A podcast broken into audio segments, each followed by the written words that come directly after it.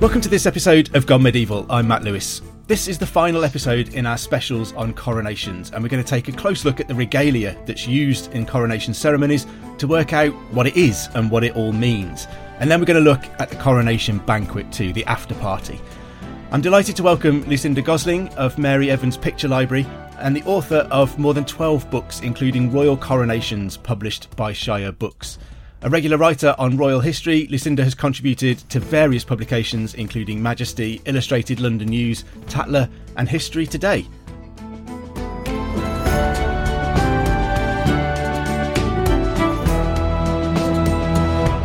Welcome to Gone Medieval, Lucy. Hello, Matt. Hi. So, to start off with, we've kind of covered elements of the coronation through this series and we've steered clear of the regalia and the banquet. We've been saving that for you. So, why is the regalia an important part of the coronation ceremony? Is it something that's evolved over time or has it generally stayed the same throughout the history of coronations?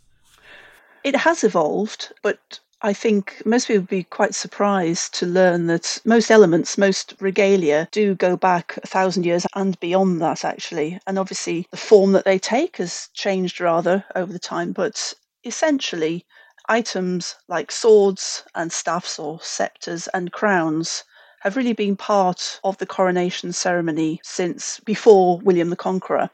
I think their importance is that they are the tangible objects which help the coronation ceremony, the ritual along.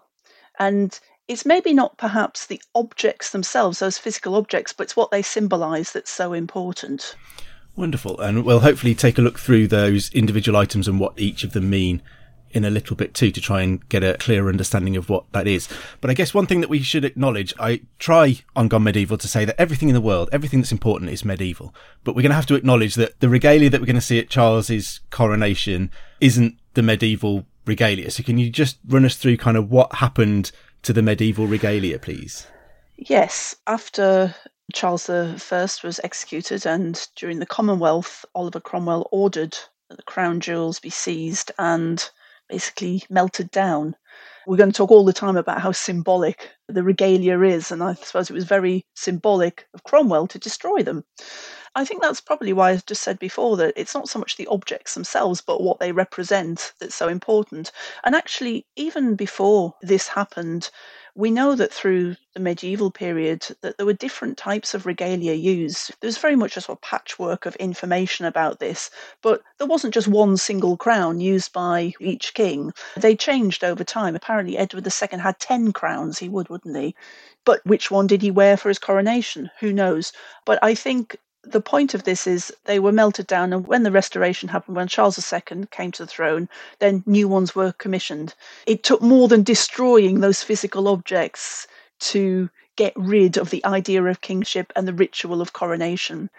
Some of the items which will be used in the present day coronation date from that period, but also later as well. The imperial state crown was made for Queen Victoria's coronation, for instance, but St Edward's crown, which is the crown which is used for actually crowning the king. That was made for Charles II and includes some very interesting storied gemstones in there.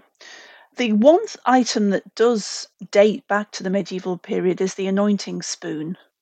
And that is thought to be 12th century. It's silver gilt. And it's very interesting. It's got a sort of double lobed spoon bit. And the point of that is so that oil is poured into the spoon. The archbishop can put two fingers and then anoint the king with it that way. So that is a survival. I can't remember who bought it. Somebody with a very complicated title bought it, kept it, and when Charles II was restored to the throne, he gave it back and it became part of the regalia again. Obviously, the anointing spoon that the oil is in is a massively important part of the ceremony in many ways, but you'd imagine Charles II being slightly disappointed that the only bit of the old medieval regalia that turns up is a spoon. All the crowns are missing, sceptres and orbs are missing, and he's got a spoon. Yes, I suppose it was the least of his worries. It was a nice opportunity to get a nice shiny set of crowns and sceptres. Sir Robert Vyner, who was the goldsmith to the crown, he designed and produced the crown and other items. So I don't know what Charles II's thoughts were on it, but I mean, a lot of that regalia which was destroyed was thought to have come from Edward the Confessor And this was particularly for the medieval kings, certain of whom you know, really felt very close to the confessor and almost encouraged a cult of him. The fact that regalia was thought to have come from Edward the Confessor gave it a real sort of sacredness. And I think over time that probably had been lost a little bit by the time we got to the Stuarts, who were probably just glad to be back on the throne with an opportunity to restore this wonderful ritual of kingship and monarchy. It's one of those frustrating things that I guess probably divides people because you can understand where Cromwell was coming from in what he's trying to achieve. You can understand the destruction of the royal regalia, but at the same time, he is yeah. destroying 600 years of historical artifacts, which Yes. Is also, you know, such an act of cultural vandalism. It's so frustrating that we can't see them now because he decided to do that. It's really frustrating, and there's very little official pictorial evidence of what crowns look like. We have to go on descriptions from chroniclers, and we have to go on one of the first visualizations of a crown was on the Bayeux Tapestry so you can see Edward the Confessor is wearing a circlet with the fleurons, the sort of leaf type shapes, and then Harold is also wearing that as well. So we know that was part of the regalia at that point in the 11th century. There's also a very interesting account from Guy of Amiens, who describes William the Conqueror wore a crown which was Greece inspired, and by that, I suppose they're showing it's mimicking the Byzantine emperors.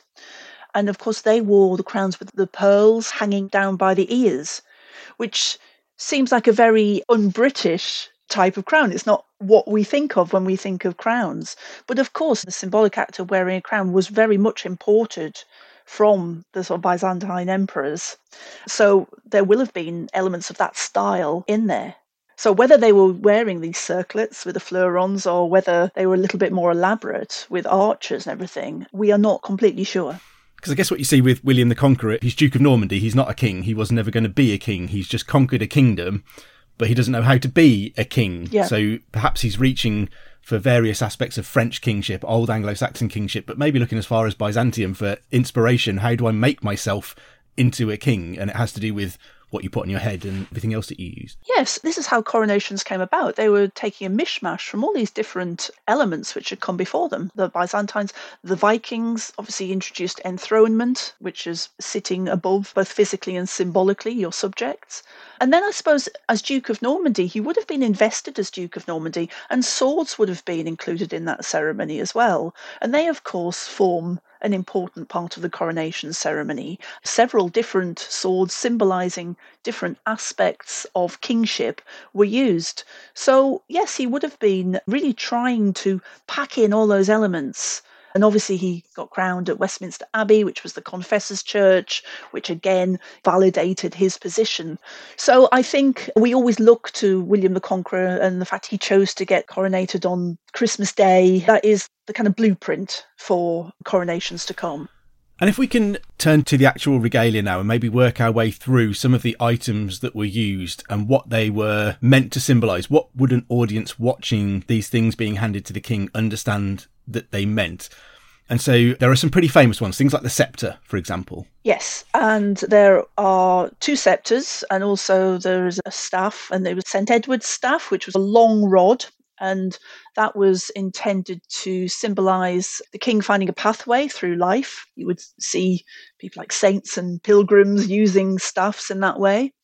And then there would be the scepter with the cross, which symbolized the king's authority over his subjects. But there was also the scepter with the dove, and that was a reflection of the king's mercy and protection of his people as well. It was a peaceful symbol.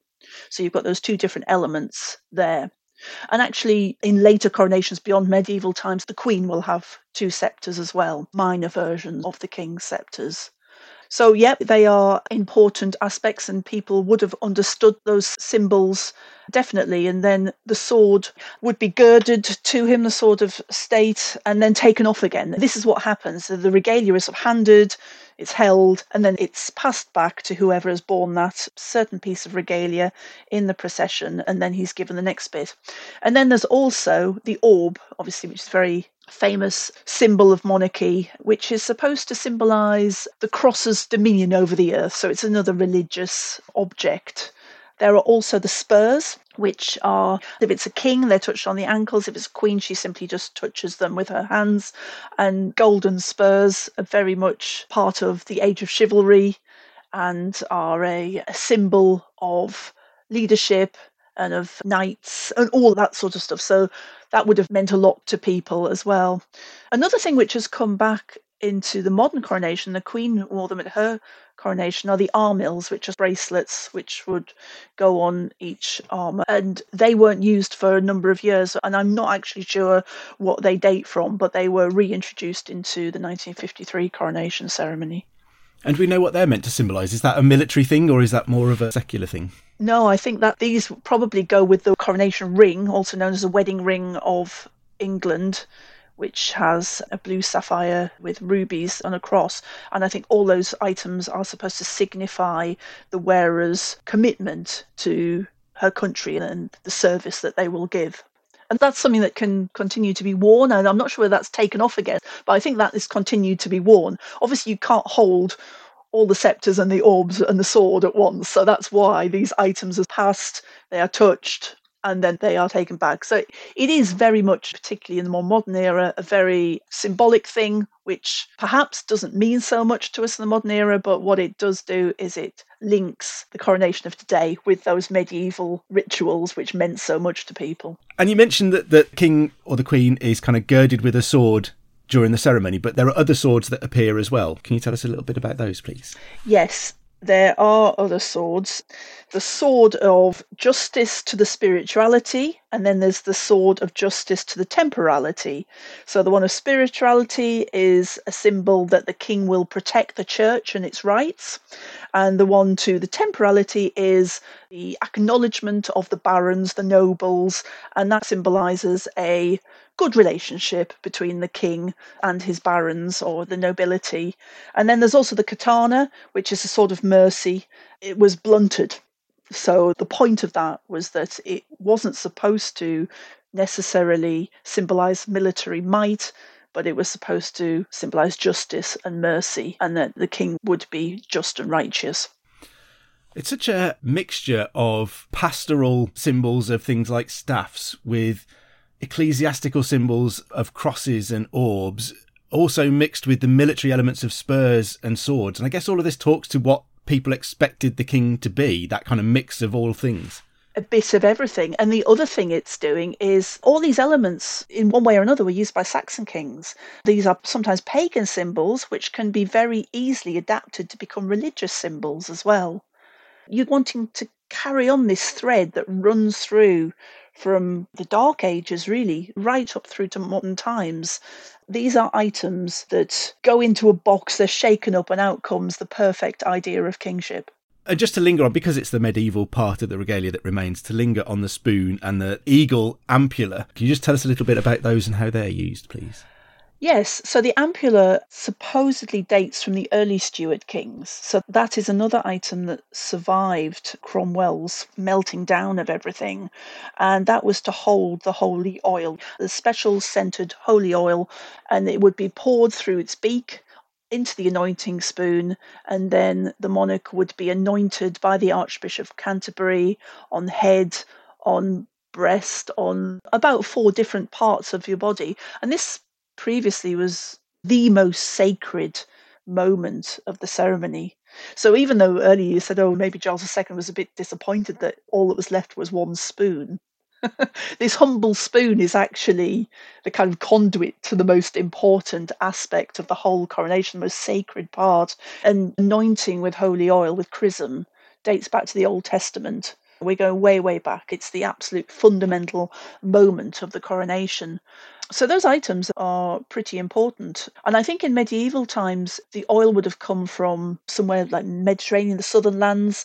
So that was exotic and it was very special. It wasn't just Sainsbury's basics olive oil or anything. It was really quite special and infused. And this will be the case in today's coronation. It will be infused with various different special scented oils. So the king should emerge from it smelling very nice. And there are rumours that the canopy, which is usually held over the monarch to afford some privacy during the anointing ceremony, is going to be transparent. So it might be that people can actually get much more of a sense of that moment when the king is anointed.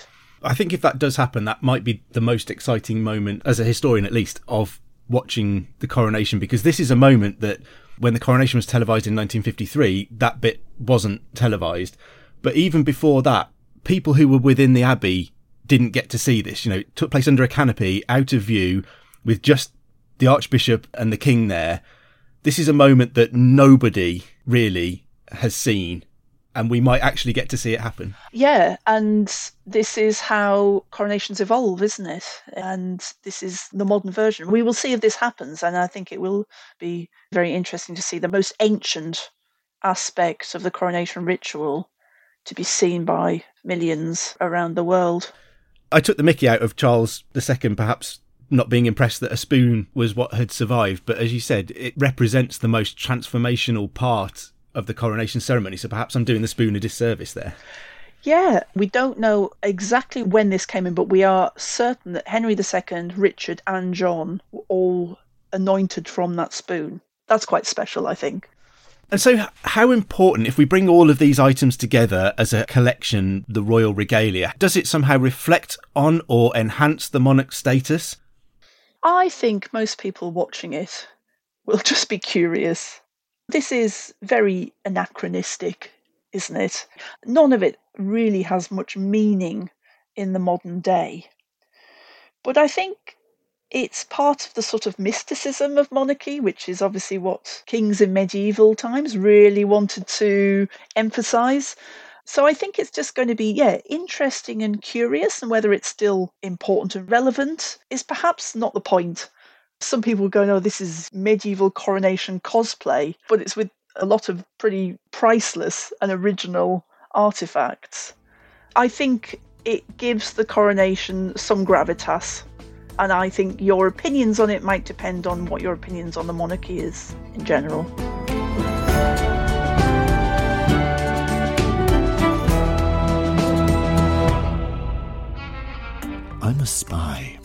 Doing whatever spies do.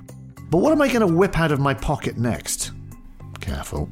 In this special month of Patented, we're celebrating the 70th anniversary of James Bond by having a look at some of the inventions that have changed espionage. From gadgets and their creators to the cars and cocktails that make Bond look oh so effortlessly cool. Join me, Campbell, Dallas Campbell, on Patented, a history of inventions, where I will have my can on a string up against the walls of some of the best historians in this field. Look forward to your company.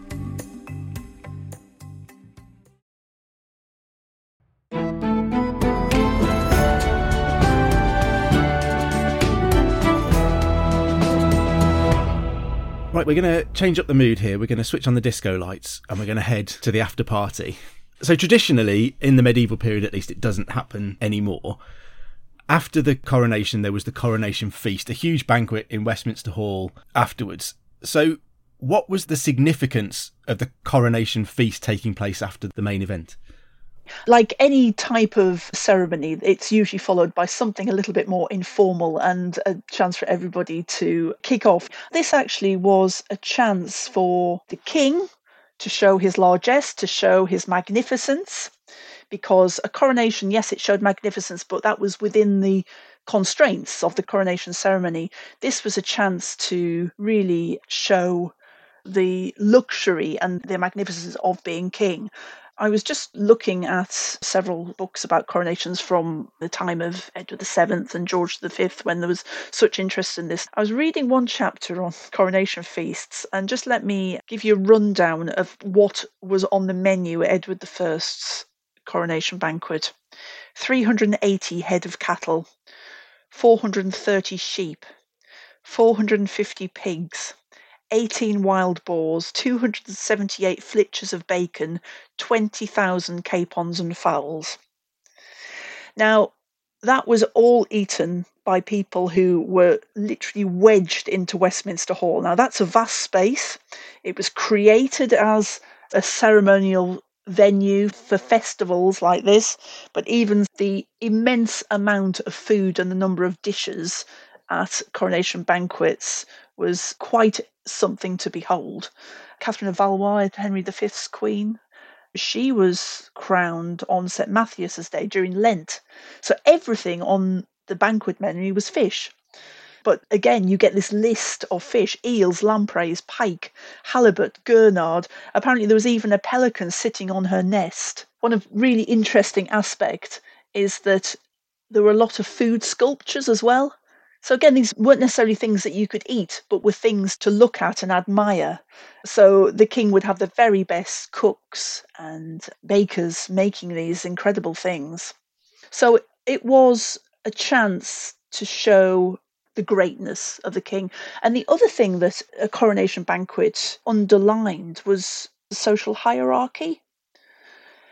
Now, the way that the hall was arranged during a banquet, it had to be organised pretty quickly because the coronation procession would depart from Westminster Hall and go into the Abbey, and that would leave some time for everything, all the tables to be brought out, all the plate, the gold and silver plate, which would be on display, wonderful things like salt cellars, really magnificent items but you would have the king. So if you go into Westminster Hall today, you've got the steps at one end, which are apparently a later Victorian addition or something. But back in the medieval period, you would have about six or seven steps up to a dais, and on that would sit the king and the queen, along with the bishops and the archbishops. So the most important people in the kingdom. And apparently there used to be a marble table and a marble chair which the king would sit on, and nobody knows what's happened to that, which is a great shame. And then further down, you would get things like the barons of the Cinque Port who held the canopy, they would sit next down. So it was very much a hierarchy, and you would see this happening, and you would get selected people of London and people of Winchester serving the wine and serving the food. And everybody who was involved in this banquet had a part to play. And it really did signify your status, your place in how things were structured at the time. I was going to ask next whether it was anything more than a party, you know, whether it had ceremonial and cultural significance to it, or it was just an excuse to get drunk and eat a lot. No, it was. And I think gradually, as the banquets went on and people were starving and waiting, I think it did sometimes descend into a bit of a sort of orgy of chaos. But certainly the point of it was the king would wear a lighter crown. If we think about today, the imperial state crown is the crown that is used for your everyday ceremonies because it's lighter to wear. And again, medieval kings would have a lighter crown to wear, but they would also sit with the scepters on this throne. And what they would have is there would be nobles to one side of them who might hold those items for them, presumably so they could, I don't know, gnaw on a piece of steak or something. So the ritual continues in the banquet basically. And then the highlight of it is obviously the King's champion, who after the first course comes into the hall on horseback, looking magnificent, wearing a suit of armour, and throws down the gauntlet several times to challenge anybody who questions the king's right to be king. And this was obviously very you know, symbolic. Nobody ever questioned the king's champion, but that happened between the first and the second course. That's an interesting aspect as well that fits with the kind of the recognition that we still have this element of the recognition is asking for approval for everybody in the abbey and it ends with another opportunity for anyone to say, Are you sure? Yeah, I know. I think it's actually interesting that nobody ever did question it. Yeah, not that I'd want it to happen at Charles III's coronation, but you wonder what would happen if someone had ever been brave enough to say, "What yeah, one?" I know. Ooh, could have been quite a bloody end to the coronation banquet. I think.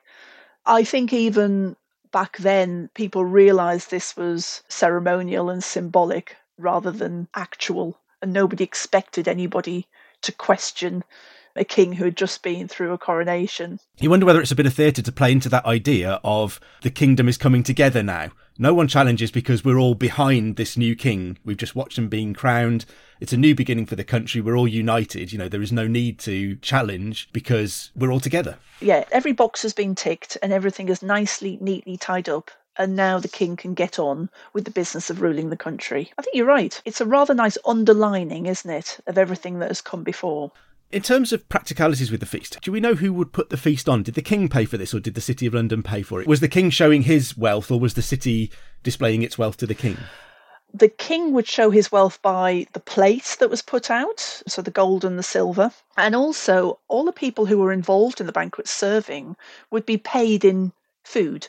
But that food actually would come from around the country, and messages would go out to the sheriffs of certain counties, for instance, and you're going to provide us with 40 sheep and 10 cattle, please. So they would be obliged to donate that for the coronation banquet. So that is how I suppose it was paid for. There seem to be vast quantities of wine as well available at these events. Certainly, I think it was Henry IV, there were nine fountains along Cheapside which were just gushing out red and white wine. Which sounds fantastic, doesn't it? Free to anybody. You'd have to hope they had a bank holiday the day after to all recover. This is it. You've got the coronation, which is the really serious thing. Then you've got the banquet, which is semi serious. And apparently at the end, it was just a free for all, and everybody would grab everything they can.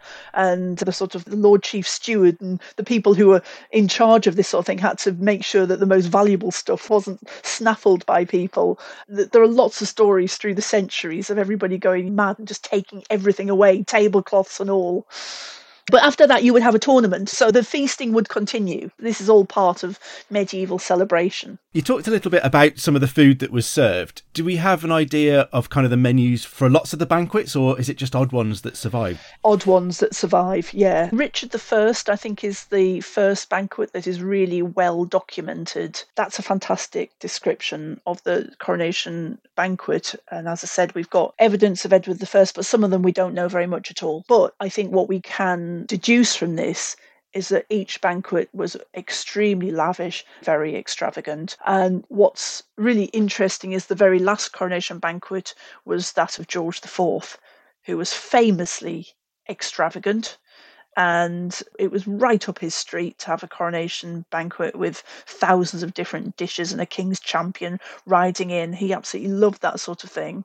And then 10 years later, when his brother William IV came to the throne, that's when the coronation banquet became a thing of the past because William IV's coronation was known as the halfpenny coronation because compared to George IV's, which cost, I think, £240,000, I think William IV's cost about thirty-five or forty thousand pounds.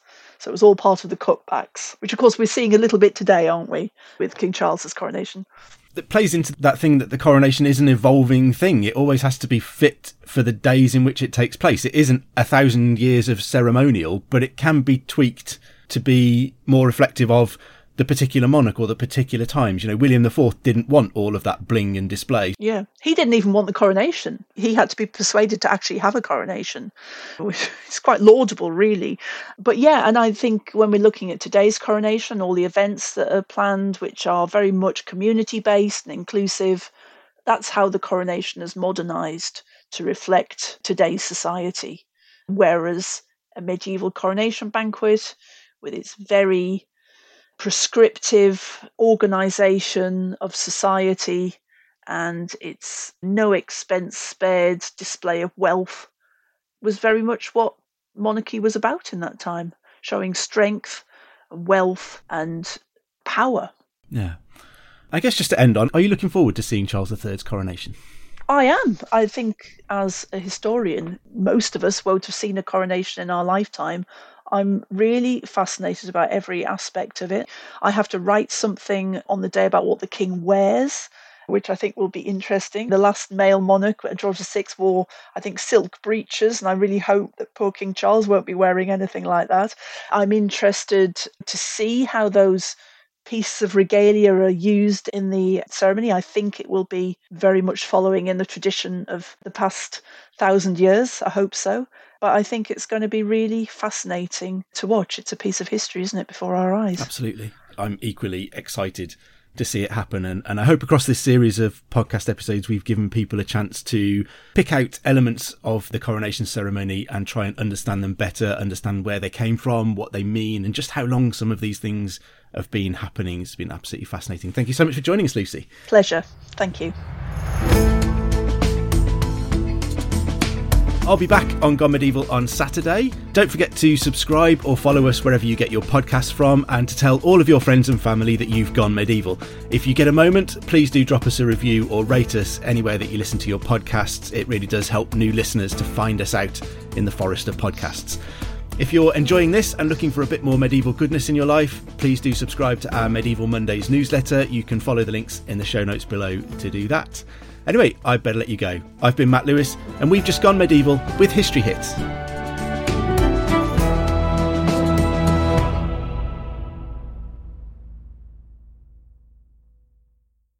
Thank you for listening to this episode of Gone Medieval. Please follow this show wherever you get your podcasts. It really helps us out, and you'll be doing me a big favour. Don't forget you can also listen to all of these podcasts ad free and watch hundreds of documentaries when you subscribe at historyhit.com forward slash subscribe. As a special gift, you can also get your first three months for just £1 a month when you use the code MEDIEVAL at checkout.